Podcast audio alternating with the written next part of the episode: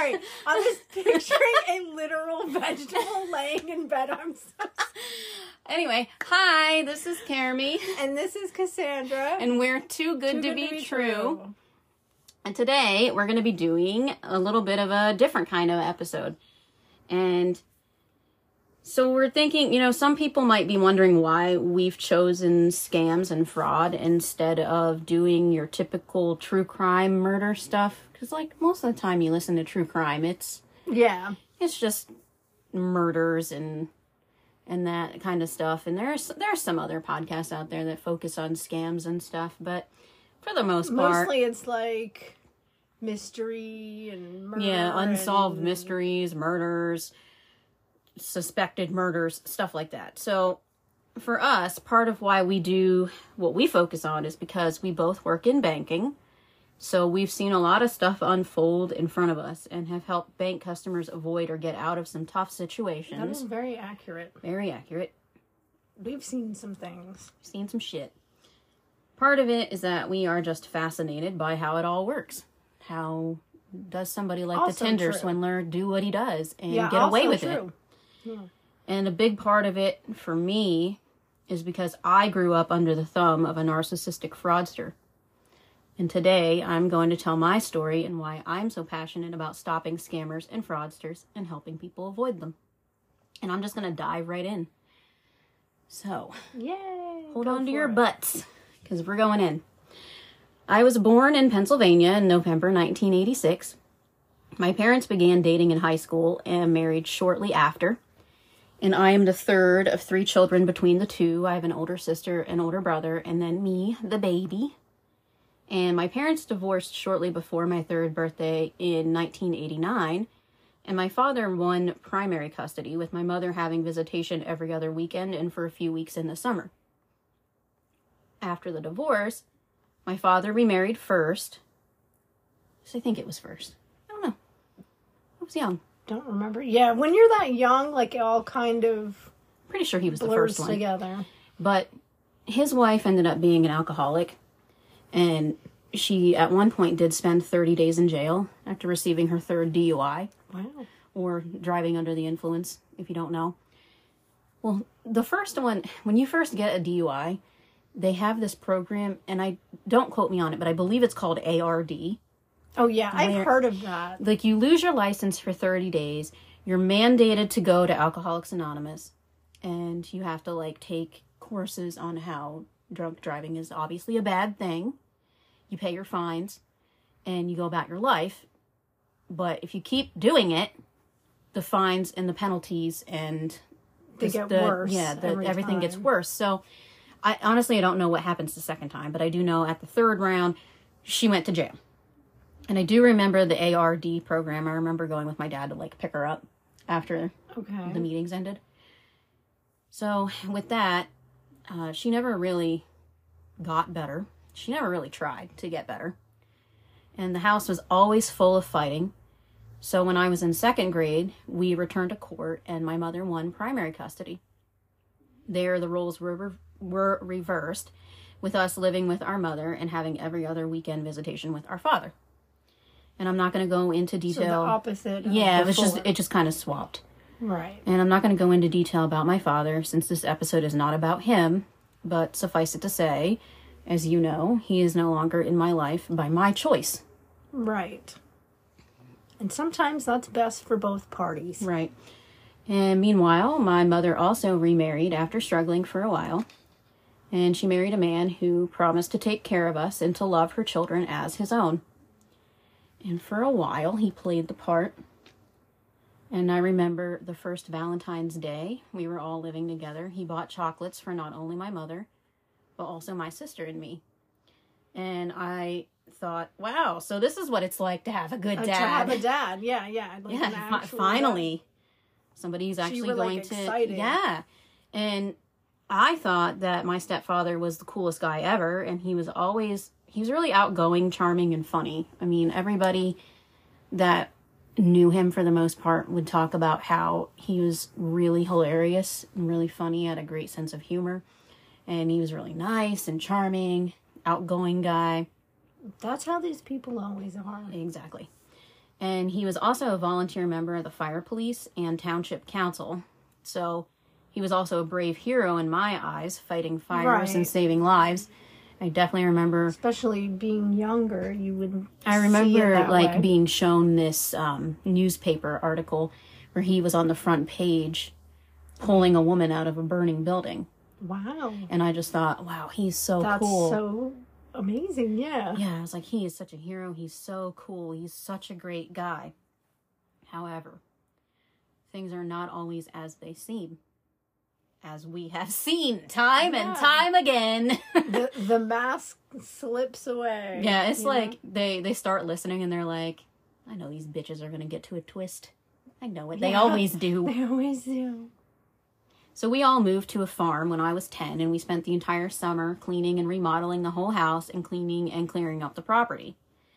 We decided to actually put the farm to use, so we strung about seven acres of fencing by hand, just us with the help of a family friend. That's a and that lot of work. was a lot of fucking work. Oh my god. Yeah, holy shit, that's a it lot. was oh man, I don't even know how many hours it was. I think I swear we did it all in one day. Now, I again, I was 10 years old, so I could be getting it wrong, but I feel like we did it all literally in one day. That's and- like a really hard day's work. It was, and it was you did it was in one day. manual um Like post hole. No, it was manual post hole diggers. Like Oh, they're oh the I know. What you're yeah, yeah, yeah. That you have to slam it into Yeah, the ground and then it and you- squeeze it yeah, and pull the dirt. Okay, so it was seven acres of doing that, and then Holy stringing shit. high tensile fencing along Right. all of the whatever they're called. I can't remember what they're called anymore. The little things that stick out from the post to hold the wire on. But it was a lot of work, and so we did that. And we then got some cows, horses, chickens, ducks, and pigs.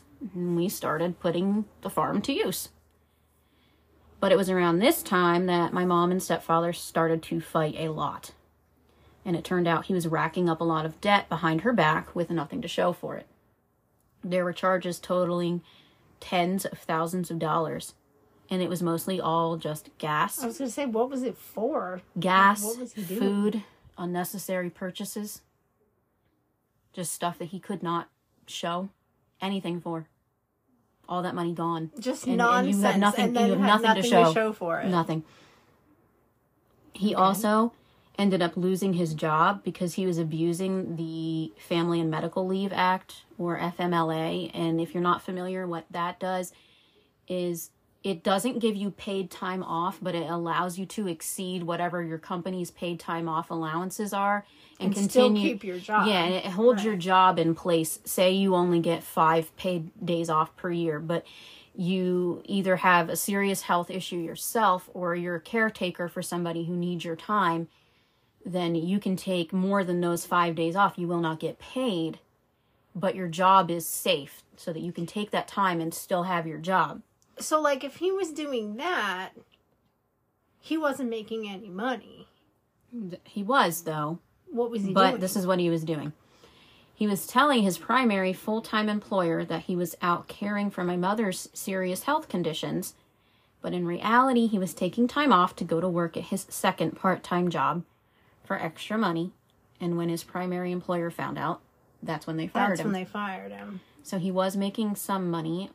I believe he probably still had some paid time off and he was using that and claiming because you can use FMLA whether it's paid or not. You can just file it under your FMLA leave. Right. So I feel like he was taking the time off saying that he was caring for someone and then going to the second And then job. going to the so getting like job. kind of a double dipping situation, getting paid at one job and the other one because the one's paying him for his time off and the other one's paying him for working there. Well, he should What be at the, the first one. fucking hell? I think again, I think that's what was going on. I could be wrong. He could have not been getting He paid at the first one and was paid. just Yeah, enjoying you don't know. He, could could have just been, been enjoying, the enjoying- second one so much more than the first one that he was doing that. I'm not and then he just sure. wanted to like Yeah. hold his place there in case something happened or whatever. Right, and the I don't know. So I'm not gonna Who sit here and say with absolute certainty that he was getting paid from both But it's, jobs. like, it's so- possible he was. It's possible he wasn't. It's so silly, goofy to like think about though. Like only certain people would think of doing some really weird shit like that. You know, Mm-hmm. right? I I, would never think of that. Yeah. And he ended up convincing the part-time job to let him go full-time there. So he ended up still having a job. Okay. Well. That's good, I guess. And then him and my mom, they eventually took out a loan to pay down the debt. And this, again, I'm unsure if it was a consolidation loan, if it was a home equity loan. I don't know. I do know that they took the they took out money to pay down the debt, but at that point, he still wasn't trusted with the finances, which is understandable. So when I was around 11 or 12, I was instructed to check the mail when I got home from school because I would get home from school before, Before anybody else anybody else. and I was to intercept any bank notices or credit card bills. I would hide them under my mattress. Wait, that's not like a big thing to put on a I'm kid. gonna I'm gonna get into that. So I'd hide these things under my mattress, and later my mom would come and I'd give them to her. And I feel like this is the point where I fully lost my childhood, whatever was left of it. I already Right. had a lot of trauma prior to this, which again I won't get into because it's not part of this story. Exactly. But I think this is the point where whatever shred I had left, it was gone. And I do want to say that I don't think I should have been doing that. I think children should absolutely be taught the value of money and that it isn't endless, that it doesn't grow on trees. You cannot just have everything that you want. want. Yeah, But- it's not how it works. They shouldn't be subjected to adult financial stress. Oh, hell no. No, that's that's definitely not something you don't that's the whole point of being a kid. You should be carefree. Like you shouldn't have to be worried about stressors like that. Right. It's ridiculous. And I developed a lot of anxiety over it. I worried a lot if we'd lose our house or our animals. I would- right. I and would that and that's not your responsibility. Right, and Like, I you would shouldn't lie awake at night, weight on your like- shoulders. just scared, you know, that I was going to have to sell my horse, that I wasn't going to have my dogs or cats anymore, that we were going to completely lose the house. And having already been in a not great housing situation, I wasn't looking forward to going back to it. freaking awful. And as someone who experienced this as a child, and like I said, it had ultimately stripped me of whatever I had left of my childhood. I don't recommend that parents are completely financially transparent with their children in these types of situations. If you're listening and you have kids, maybe you're Yeah, struggling financially, by all means let them know you're struggling financially. Hey, no, Right. we can't have everything we want. That's not the way the world works. But they don't need to know They don't maybe know, you're close to foreclosure need to know details or you know- or, you know, yeah. you know, hiding things, stuff like this. You shouldn't be doing that. I'm sorry. I don't think it's that's right. crazy. I'm that kind of blows my mind. I don't. I never heard that part of this story before. Well, now you know. Wow. And it was around this time that he really latched onto me as his scapegoat. Because the veil had kind of already begun to lift for me, but around this time was when I became fully aware of what kind of person he was. And because of this, he had to deflect attention away from himself, and I became the target. He made up lies, saying I'd said or done things I did not say or do. He blamed me for literally anything that went wrong around the house. I mean, anything. Anything. It didn't matter what it was. Even when there was anything that would happen, I would have such anxiety about it. I remember one time I was cleaning in the living room, and we had one of those those things like the TV stands, you know, that have the glass doors that Oh, open yeah, and they shut with a about. magnet. They were like real big back in our day. Yeah, I know. We talking had one of those, and I closed the door after cleaning, and the whole thing just shattered. It just shattered. Sometimes that just happens. Yeah. with that kind of glass. But I was so panicked over getting You were probably blamed out. and uh, yeah. being accused of having done it on purpose. I actually remember I called my mom at work to tell her, and tell her that this happened, and she was just like, "Okay, and that happens sometimes. I have Yeah. to go to work now." But that that's how bad my anxiety how was over him was. Doing this kind of stuff to me. so worried about the out the outcome of what was going to happen. Mm-hmm. And he was always trying to make sure there was some kind of animosity between us. If things were by chance going well, he had to create some kind of drama between me and my mother. And he always would also start drama and fights on holidays or birthdays. And he made sure that no one could enjoy Could anything. enjoy that day. Right? Starting a fight on Christmas Day just to watch everybody not enjoy it. That kind of stuff. Exactly. He made fun of how I looked and dressed. And at one point, he wrote me a nasty note written addressed to Dear Stinky Hair. What the fucking hell? That's and how old were you at this point? 12. Twelve? 12. That's that's like a difficult age already as it is. Mm-hmm. Like, how? How do you treat a literal child like that? Just a You're a grown person. ass man. And this one, you know, and I I still don't think my mom listens to our podcast, but on the off chance she listens to this one because she knows it's about family, um, I, I never told her that because I- Really? I, was embarrassed. I thought I really was. Stinky. You were like humiliated. You were like, I thought I was stinky, and I thought awful. that I deserved No it. No child should have to feel like that. That's just And so I just never told her, and then I, that's when I started washing my hair every single day, which is horrible, Horrible for your you. hair. yeah, don't do that. Well, because of how I was treated in our family's constant drama and the financial strain, I had really low self esteem and I was depressed and anxious. And that's what happens. As one would be when you're around somebody that treats you like that. So, trigger warning for the next one. Um, because of all of this, I was self harming while I was in high school. I was cutting my arms and legs. I was angry all the time. Nobody really knew I was doing that either. I didn't share it even with friends, counselors, anybody. I had a shard of broken glass in my closet that I would use to Shard cut. of broken glass, Carrie. well, That is insane. uh, a lot of a I lot think of a razor blade teenagers is bad enough, but a lot of holy shit. teenagers will deal with you know internal problems like that because the whole thing with self-harming is you can't control what's going, on Going on. outside Yeah. you can't control these other people in your life and how they're treating you and you feel like you don't have anywhere to go to and so this is the one thing you can control, is control. your pain and letting out your pain and your anger in physical pain Physical way. and yeah. that's kind of the mm-hmm. psychology that goes behind self-harm I mean, and that's how people get into like eating disorders and stuff too. Right. Like it's something you can control, right you know, a lot of a lot of any type of self harm or eating disorder or stuff stuff like that. It is about It's control, more of a mental Yeah, thing it's a mental than thing. a like a physical. which of course I don't do that anymore. I'm an adjusted adult, but that's what was well, going yeah, down then. I get that.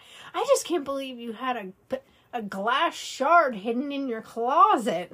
Well, I broke my mirror. Like I had one of those hanging over your door type of Oh, I mirrors, you're and I had like broken a- it, and so that was back there. That's that's just scary. Yeah, I don't know. it wasn't a great time. But, But, you know, you're, it- it like you said, you're is. a well-adjusted adult I'm now, so gonna- it's all good. you know, I have a reason for telling this story. And in 2008, my mother found out for the first time that he had been cheating on her and that he was also in debt again. And I think that's what was happening the first round too, is he was just cheating on her. A lot of it was going to dinners, to dates. That's where that money was going. That I makes see what you're sense. saying. That does make and this sense. is definitely where it was going this time around. At that point, I had begged her to leave, but she was really invested in the farm and the relationship, so she stayed. And abusive relationships are extremely hard to exit due to the isolation, financial dependency, sure. manipulation, and gaslighting that takes place. It actually takes most women, on average, three attempts to leave their abusers. Some never do, and some don't make it out alive. And just just so y'all know, to not be judging these women or even men It's when they're it's in, a difficult situation to navigate, and it- each situation really is is. different too. That's the other thing. and I mean the way they work on you is they they love bomb you in the beginning. They make you think that they are everything that you are looking for and more, and they are going to save you basically. Right. Then they start the isolation process. They want you away from They your you family, away from your everybody. friends, Yeah. everybody else in your inner circle. And, then that way they're the only person that you have. right and then they start to on. manipulate you and Yeah. gaslight you they have you questioning your own reality they have you believing that no one else could ever possibly love you the way that they do so you may as well just stay at this point you know i'm a, i'm older i tried to go to college but i couldn't do it i was drowning just absolutely drowning in depression and anxiety and at the time i didn't have anyone that i felt i could go to I my my closest confidant at, at any point was my grandfather, and he passed when I was seventeen. You know, so Right. I really didn't feel like I had anybody. I didn't know how to express what I was going through. I knew I was really angry at everything, and I just I didn't know how to You how to express how it. to like let and that out. Yeah. at that point, I don't even think I knew that I was suffering from depression and anxiety. Like it wasn't even really talked about that much at that point. in Yeah. I'm sure you probably didn't even. I didn't even realize, I, I didn't even know anxiety was a thing, like a clinical condition. I thought anxiety was just I'm nervous because I have to give a public presentation tomorrow. or something. Yeah. yeah, I know what you're saying. So of course I couldn't hack it. I ended up dropping out of school and just working. And then I partied every weekend and oftentimes even during the week to numb the pain. It was just constant drinking, definitely some drugs. I would go out. Usually I'd go out on Tuesdays because that was no cover night. And then I'd go out on Thursdays for Thirsty Thursday. Then I'd usually go out again on Saturday That's a night. just going to, There's a lot of going out. yeah In one week. Mm-hmm. but that's what I was doing to to deal with this. And that's again, that's luckily I never fell into addiction. I, I have to say Right. luckily because luck Yeah. is the only thing that that kept me from That it. kept you from because that. Yeah. a lot of people will drink or do drugs to numb their, Their pain, pain, and then for sure. before they know it they're addicted to drinking they're an alcoholic or they're a drug addict and that's again a lot of addiction it's Is mental, mental. It's yeah, mental. it's mental health. Yeah. but luckily I didn't actually come out with anything like that. And then eventually I reconnected with an old school friend who had by that point moved to South Louisiana. So in 2010, I joined him. And I essentially did the same thing that my mother did. I left my abusive home with the first man who offered. Right. And and that happens a lot. This is not your situation is not the only situation. Uh, it happens a lot. Yeah, that's the thing about abuse. Until you break that cycle, the next generations will continue to live it. And from my home life, you know, I didn't know what real love looked like. When you grow up Yeah, and the only two people in your life that are modeling a relationship or modeling love in front of you, that's how they're treated. That's what That's you what that's you what you think think, and you seek out people who would treat you the same, Same way. way. Mm-hmm. And so That's entirely accurate. having not really known what true love really was supposed to look and feel like, and just trying to get myself out of this situation that I was in, I just went ahead and did it. I, I just knew I wanted out, and he said he loved me and he wanted me to move, and it was an escape from Right. all these things I was dealing with. Needless to say, it was not a healthy, Healthy relationship relationship. and after it and then a different unhealthy relationship afterwards didn't work out i ended up briefly moving back home for about a year in 2012 and i was pretty stressed at this point because i was fully back in all the drama my stepfather was back to using me as a scapegoat and being awful to me and i remember calling him out at one point i looked right at him like just dead at him and i said what are you doing now that you need the attention to be on me and not You. You. exactly. Yeah. and he did not like that. I'm sure he didn't. It was like, hey, I'm not a little girl anymore, so and you're a fuck you. bitch. and this man, he even went through the entire pantry and he picked out things that he knew I like to eat. And he would write, Carime, don't eat on them in Sharpie That's so immature. Like, Mm-hmm. what is the fucking point of that? con- to control me. And so that one I did tell my mom about because I was like, the fuck is this? Like, Right. why would you do this? And uh, honestly, the only thing I was really eating that wasn't mine, I was eating the cheapest shit that they bought because I felt bad that I was eating somebody That you were else's there, stuff. Yeah. Yeah, and I felt like I was taking up space and I didn't deserve to. And I was eating mostly rotini and ziti and different pastas because they're cheap. And they're cheap. Yeah. And he was he went through and wrote on all the like the the pasta boxes don't eat. Don't eat. Yeah.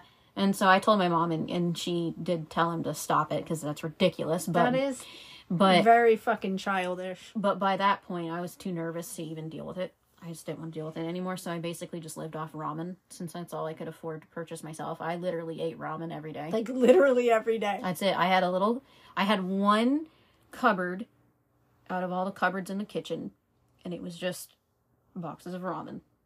And that is what I ate. And that's what you ate. That was your cat. That was my your, diet. Your your ramen.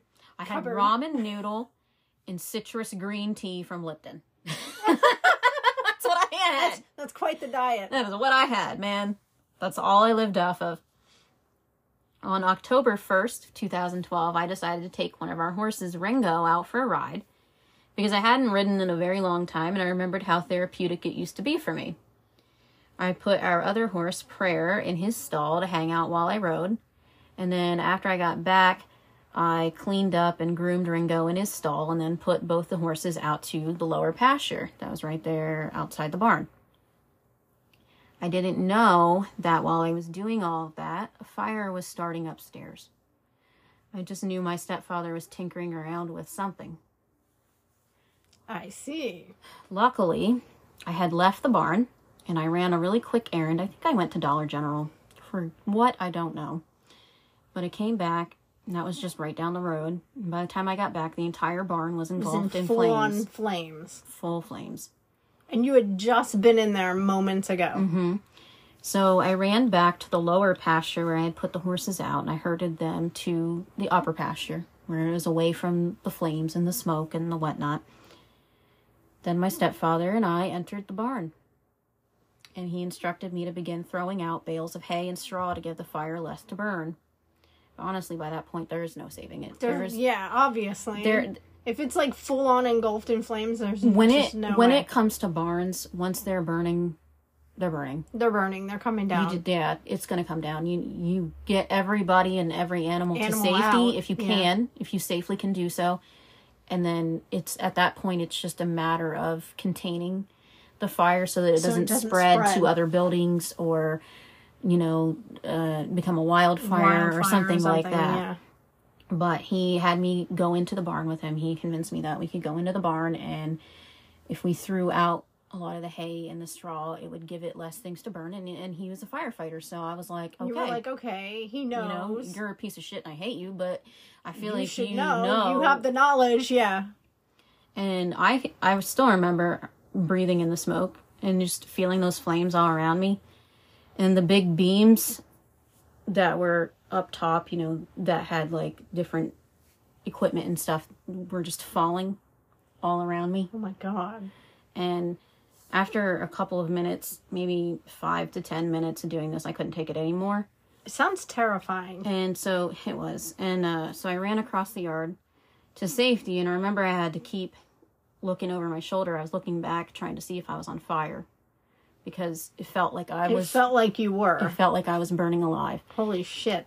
If uh, if any of you have not been in a fire, which I hope most of you have not, I would really hope all of you have not, but I I can't even describe There's no it. way to describe I can't it. even describe the pain, even when you're not actively burning. The pain is so bad, it feels like you're burning. It's so hot. It's It's, that hot. hotter than anything you could ever imagine Like, think about, yeah. you might burn your finger or your ear or something every once in a while on a flat iron and think that's bad baby that's nothing Nothing. nothing Wow. That's pretty intense. yeah and luckily again i was spared any serious injury i just walked away with some smoke inhalation You got all the animals out, right? I too? did, yes. remember Between that. me and my mom, we both got them all out. I had herded the horses. I don't think we had any cows or anything at that point, just the horses, and we had some chickens.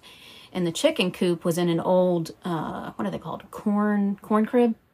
Oh, yeah, I know. where you'd store, you know, the corn. And we had converted it to a chicken coop, and they were all there, and that was next to the barn. So she got all the chickens out. I got the horses herded, dogs and cats were all good. We only had one cat that was unaccounted for, and we just really weren't sure. But she ended up showing back up a couple days later. So. Yeah, Everybody was fine. before. and I immediately wondered to myself if he had set the fire because it was just all too convenient. He was up in the upper section of the barn alone. He was a firefighter. He knew how to make a fire look accidental. They know what is going to be called an arson or not an arson. Right. That's another thing that comes with that knowledge. You know what I mean? You would know how it's going to look. Right.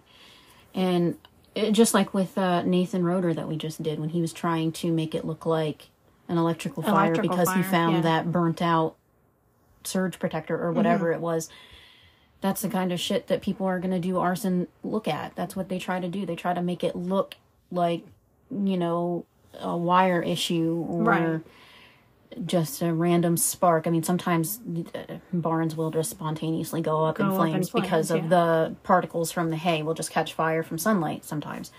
So I also was wondering, you know, was he spending again? And did he want the insurance money? But I didn't voice any of those concerns. Uh, I don't know why I didn't really say anything. I think I was just thinking I wouldn't be believed.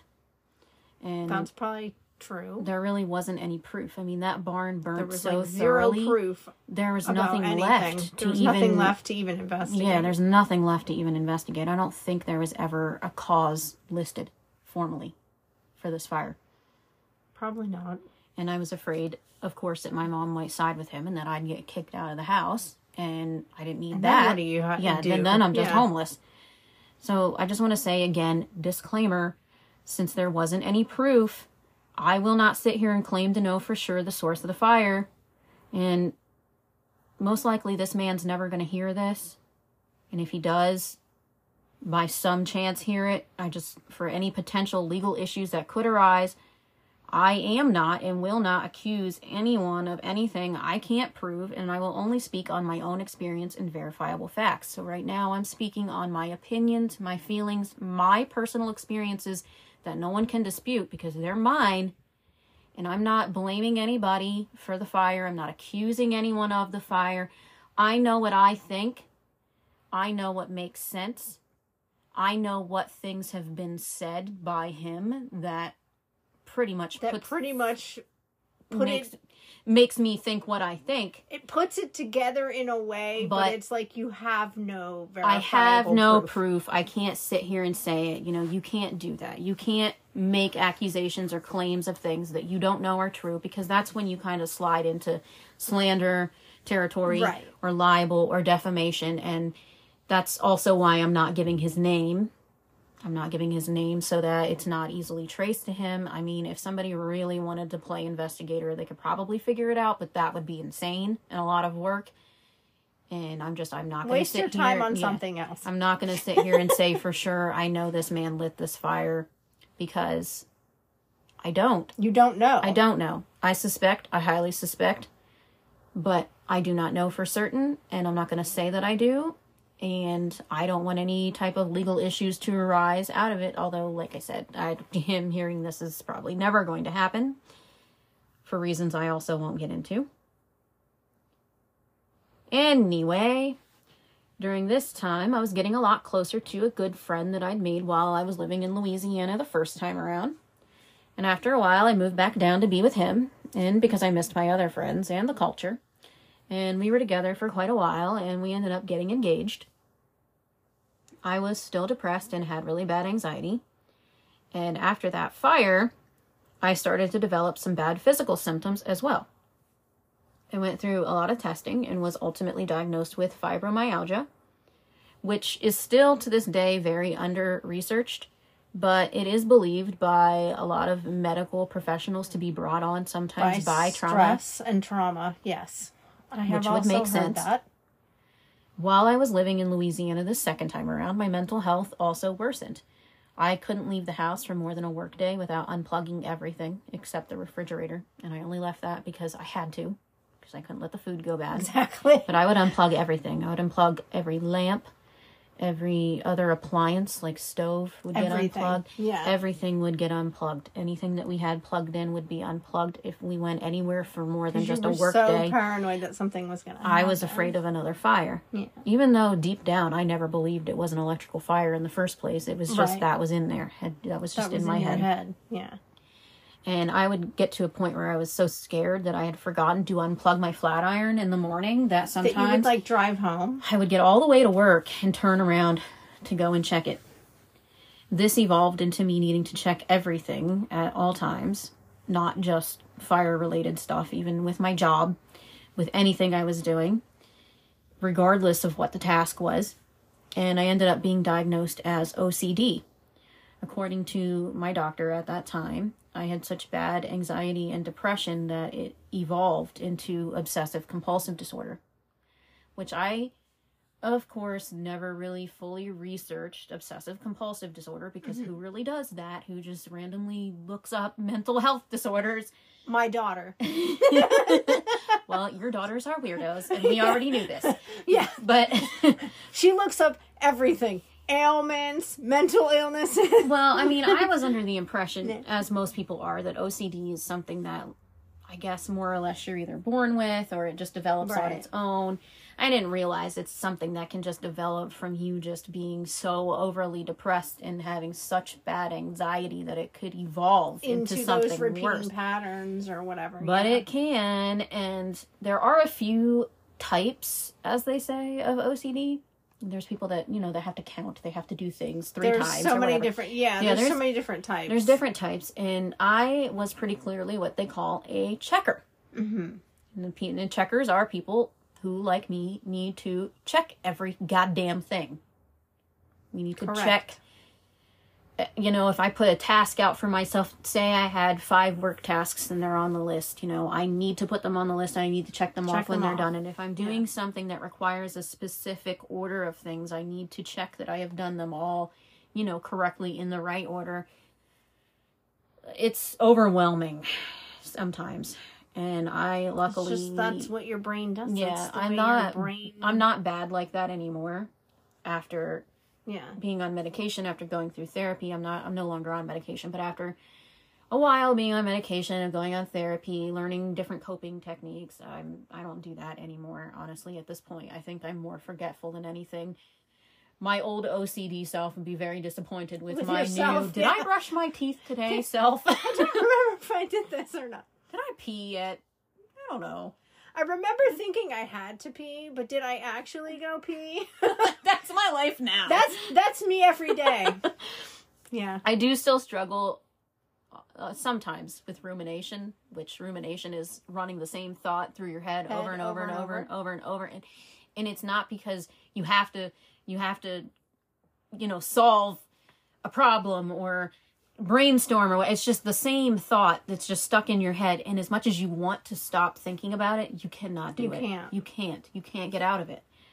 And it sucks. And so i will still struggle with that sometimes in times of high stress like after a breakup i just play it over and over and over and over and over in my And head and think head. how it could have Think gone differently what did i do wrong options, different ways things. I mean, what does it matter? At the end of the day, you're already broken up. Just move on, Just- girl. But yeah. I can't do it. no, I completely understand because I know because we talked about this stuff a lot on our walks and stuff. So I I I completely get what you're saying. But I, I've learned a lot of coping techniques, even recently, Yeah. more. And I definitely feel like I'm a lot better. Uh, and I'm not just a crazy person. I definitely feel like you're a lot better. I have seen The bad I side. have seen I've seen a lot of change. Honestly, a lot of growth. Not a bad side. There was never a. Let's be real. There was never a bad side to Carrie. But you. yes, there was. There was the bad ziti eating side. Oh, well, okay. She ate a lot of pasta. How dare I? But can we really like fault her for that? Pasta is Who yummy. doesn't like pasta? I think that's a red flag. If Yeah. if I went on a date and they were like, "I don't eat you- pasta," I'd be like, yeah, "Well, it was nice sure. to meet you, sir. Goodbye." I just definitely I've seen growth because the funny thing is, and I I've said this to my husband, like I definitely have seen a lot of growth. And another thing is, the closer that I got with Carime, because we've known each other for a long time, but we got closer over the last couple years. But it's like the more I've gotten to know Carime, I understand more of the psychology behind what makes Carime tick. And it's like, I know why she does the things she does. You know what I mean? So it's like, She's crazy. I don't ever take offense, you know? I'm just like, oh, well, you know, that's Carime. But honestly, like, I have definitely seen a lot of changes, a lot of growth Yay. for the better. Yay. Anyway, while I was in Louisiana trying to heal from this, things were worsening still at home. My stepfather became more abusive. He financially exploited my mother some more and had another affair that spanned some years. Several years? Yep. Okay. He also lost his other job again because he was stealing from that company, the one that so graciously allowed him Allowed to him to to take over full time from part time because he got fired from his first one. He ended up getting fired again. He was fired stealing from there. from the company. Yes, he was. In what way? Like actual money? actual merchandise. or merchandise? He was Okay. stealing actual merchandise. I don't know what he was doing. I don't know if he was selling it on the side for extra money. I imagine that's what he was doing That because she never said anything but about like extra stuff Yeah. showing up. And I was so distraught and such a nervous wreck over everything that was going on. I'm sure it contributed to the failure of my relationship with my fiance. And I have said it before to Cassandra, and I mean, I'll say it again on the podcast. I have no bad words for that man. He was Right. great. He was a great guy. He treated me with nothing but respect and love. Honestly, probably the first relationship I've ever had where I was just loved for who I was who you actually were. Yeah. it just it didn't work out because we were just different people and i'm sure a lot of this played into it because i was just You had a nervous wreck going all the on. time Yeah. and there was one night where i just flat out had a nervous breakdown and i just sat there crying on the couch and saying he's gonna kill my mom like i just lost it i was like he's gonna kill her it's just gonna evolve And I can imagine that that would be something that you thought about and that you would stress over. Mm-hmm. And being so far away, you know what I mean, and not having ac- immediate access right and to and your mom. and I had talked to him about maybe temporarily coming home to help her get out of the situation. And then after that, my relationship did end. And I did end up moving back here to Pennsylvania, and I've been here since. My mother finally left our abuser in 2017, and we moved into a house together, although I am leaving it. But that's where we went. And while we were there, he would still drive by the new house frequently and stalk us. So Yeah, I was to say, didn't he like stalk her and then she had to get a PFA and all Mm-hmm. that? Yeah, well, he, she had the regular protection from abuse and everything, but then in 2019 was when we actually went to court and we were granted a permanent restraining order, Okay. and that was a shit show. It ugh, his lawyer was pissing me off so bad, so bad, but we ended up winning, and I was just like, "Ha, fuck you! you don't ever have to come over here again. I don't ever have to see you I again." don't ever have to see you again, so fuck off. I only ran into him one other time. Outside of that, I ran in, into him in a Sheetz, and I was That's I was there to like buy a snack or something. I don't know. I had a Sheetz phase where I was just obsessed. Sheetz is a gas station, by the way, everyone. In case think- you're not from I here, I think a lot of people had a Sheetz phase. like when it. it Sheetz food have- is good, y'all. we didn't have one, and then there it was, and then like it was a big deal for a while. I was remember. obsessed, and so I think I was in there getting a plate, and he was in there getting gas or whatever, and he was like, "Hey, Kirby," and I just ignored him. Right? As As, one would. would. Yeah, yeah. And I was just like intent on I think not I would have done one of these. Like uh, I didn't even do that. I was just like. I was just acting like I didn't even see him, hear him. Well, he said hi again, and I'm like, you get the fucking point. Like, I'm not talking to you. I have nothing to say to you. And the cashier was like, hey, he's trying to talk to you. I said, hey, he tried to kill me as well. You still want me to talk to him? and she was Oh just my like, um, God. Sorry, it's my break time. Gotta go. yeah, I gotta go. And I still have anxiety, and probably I always will. I still have OCD, and after going to therapy last year, I was also diagnosed with PTSD or post traumatic stress disorder. Hmm. However, like I said, I've learned a lot of coping techniques. I, I don't know. Most days I feel pretty normal. I mean, to even think that I'm able to say that right now is kind of it's incredible to kind me. of. It's yeah. because I agree. five years ago, nothing, No. no day felt good. Yeah. I was in pain mentally and physically every single day. And now I'm like, we we went to Maine and we got lost, and now we're gonna go to Tennessee, We and we're probably gonna we get lost again. wormhole or something. I don't know, but it'll probably But happen it's again. fine. It's fine. It'll probably happen again. Now at this point, I no, this time it'll be like the Bermuda Triangle. I don't, I don't know. At this point, I think I've been through so much shit that when shit happens, I'm just like, Yeah, we, just here we like, fucking here we go. Here we go. Guess what? My tire just blew out on the highway on our way to our vacation, and it's fine. True facts. That did happen. That really did happen. Yeah, she kind of just rolls with the punches, you know? That's not me at all. I, w- I was pissed though at first when that first happened. Oh, yeah. I was like, what the fuck? And I was like, you know what? It's fine. It's fine. It's fine. we're just gonna switch cars, We're gonna switch cars, and we did. and I'm gonna And it ignore all this, worked out. and I will deal with it when I get home. it all worked out. and it was a great trip. And uh, I'm not going to talk about anything that's happened with my abuser since then, aside from to say that he's gotten his karma back tenfold, and he will not be abusing anyone else for the rest of his pathetic life. Thank God. Yeah. Honestly. I actually still have acquaintances and even family members who refuse to believe everything that has happened or who dismiss it or make it seem smaller than it was. And those people are no longer welcome in my life as I protect my peace. As you should. You know, if people don't want to believe your story and how it felt to you, I mean, because that's you, that's what you went through. That's your feelings. Right. Like, who are you to tell me and that didn't happen? Who are they to invalidate you? Right. So those people can just go get fucked because Exactly. I'm done Go with get that. fucked.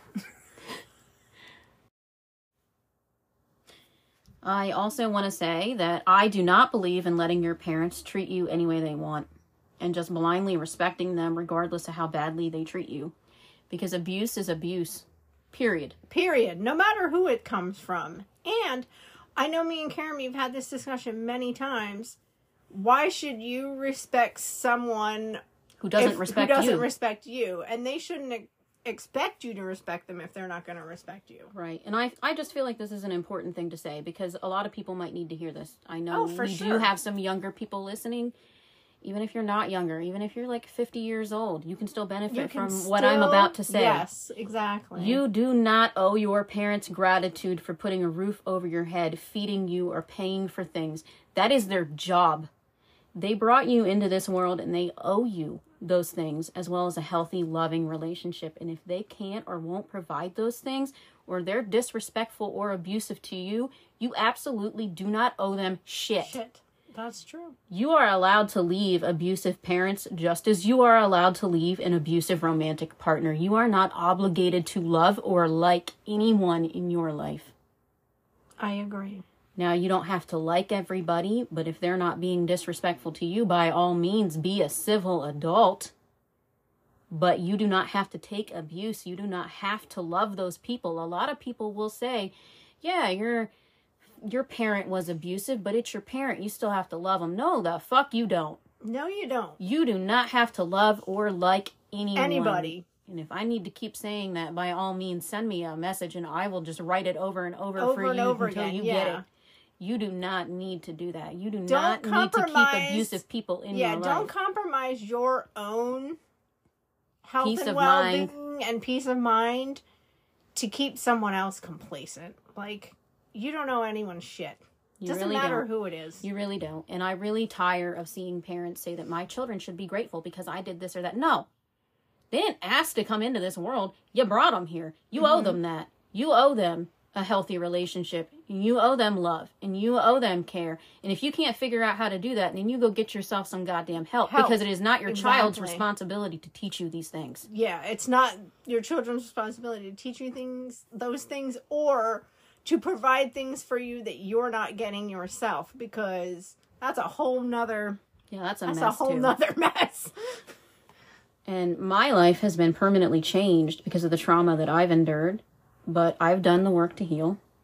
I've gone through pretty intense therapy to learn how to cope with my OCD and PTSD, and I've worked hard to establish financial independence so that I could get my own place. Every day is a work in progress for me, but as my favorite Rose Kennedy quote goes, birds sing after a storm. Why shouldn't people feel as free to delight in whatever sunlight remains to them? That was beautiful. I love it, and I'm going to get it tattooed one day. You should. I tell this story to really drive home that dangerous scammers and fraudsters are out there in plain sight, and they really can and do go after anyone. Anyone.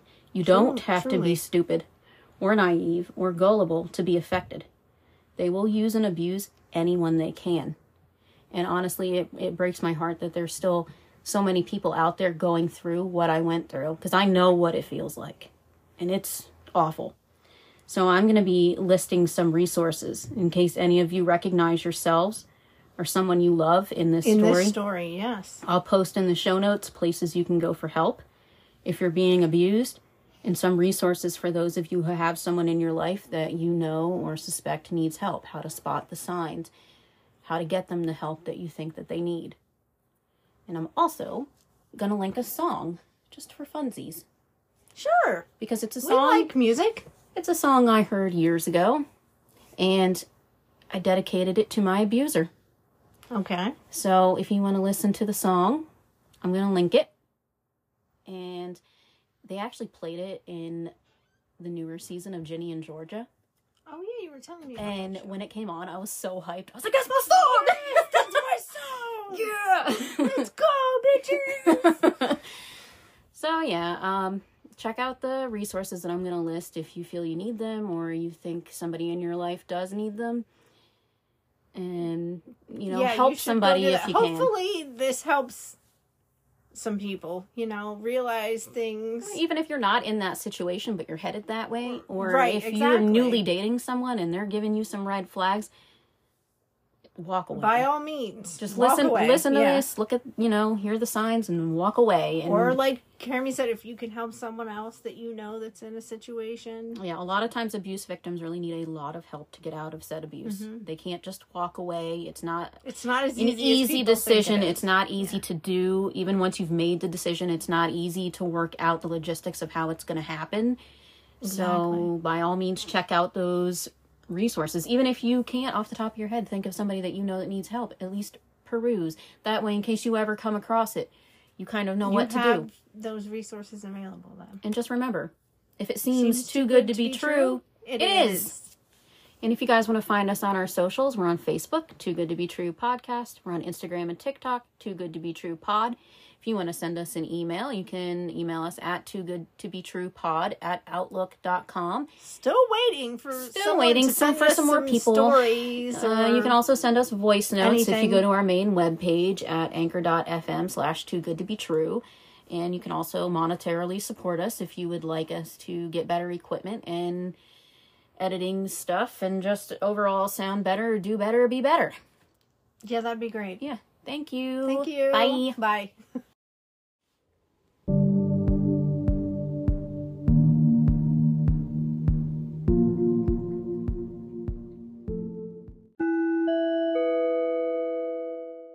Farts came up because we're children.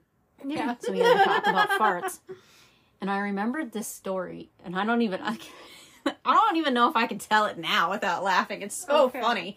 But my you know my last ex, he told me when he was a kid, when he was like I don't know how old he was, like maybe ten or maybe younger. I don't know, somewhere around that age range. And he was upstairs in his room and he's playing whatever the hell only children do. I don't know. I've always had siblings to harass, but he was up there and he said he farted. And he farted so bad he actually knocked himself unconscious. How do you even? and he said It was that bad. It was that, that bad, he and he said he didn't know how. knocked himself He didn't know how long he was out. He went downstairs, and his mom was like, "Is everything okay?" and I Oh sat there and I thought about it, and I'm like, "Do I want to believe that something that ridiculous actually happened?" But I have to say that having smelled it myself, I have to think it probably did happen because it was like it wasn't long after we became like officially a couple, like calling each other boyfriend and girlfriend, because that happened in October 2020. So then we were going to that Halloween party, that one where we went as vampires. Okay, yeah. So that's at the end of the month, of course. And he is like in his bedroom finishing up because he decided that we had to go as like old timey vampires, like the classy ones. Like classic. so that's why I was wearing yeah. like a dress and he was wearing like a suit. And then we both had those like glue on teeth, the snap on ones that look more realistic than mm-hmm. the, you know, shit you buy at Spirit Halloween or whatever Right. and he was finishing up like putting his suit on or whatever and i walked into the bedroom to like hang out with him and i'm like oh my god i was like i didn't know what to do because i'm like is he like, do I I'm like, address it? Do is he okay it's that bad is he okay it? Are your are, we, insides okay? are you sick? Do we need to stay home? Does this room need fumigated? Is there a sewage leak? What happened? what happened? What even happened in So here? I look at him and I said, Did you fart? and he just looks at me and goes, Yeah, I understand if you just want to break up with me right now.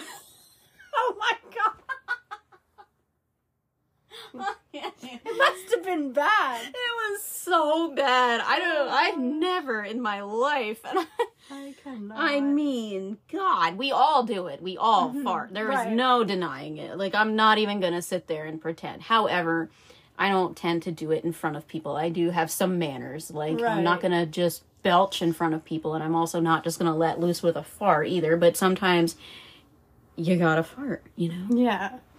That's so funny though. Oh my god. I remember one time though, it was like early on in my relationship with my ex fiance, and I didn't want to fart in front of him, but I really, really had to. and I got in my car to like go to work, and I swear to God, the same fart lasted for like five minutes. it was the longest part of my life. That's a long was- time that was the fart. longest, and I was just like, "Oh my god, I don't think Five it's ever gonna minutes. stop." Oh my god. That's funny. I don't think I will ever let a long fart. That's, that's something. I mean, I don't know, man. I've never experienced that before in my life, and never, Never since. since. it's just a one time. One time. And I was like, I'm pretty sure that a demon just exited my body. Música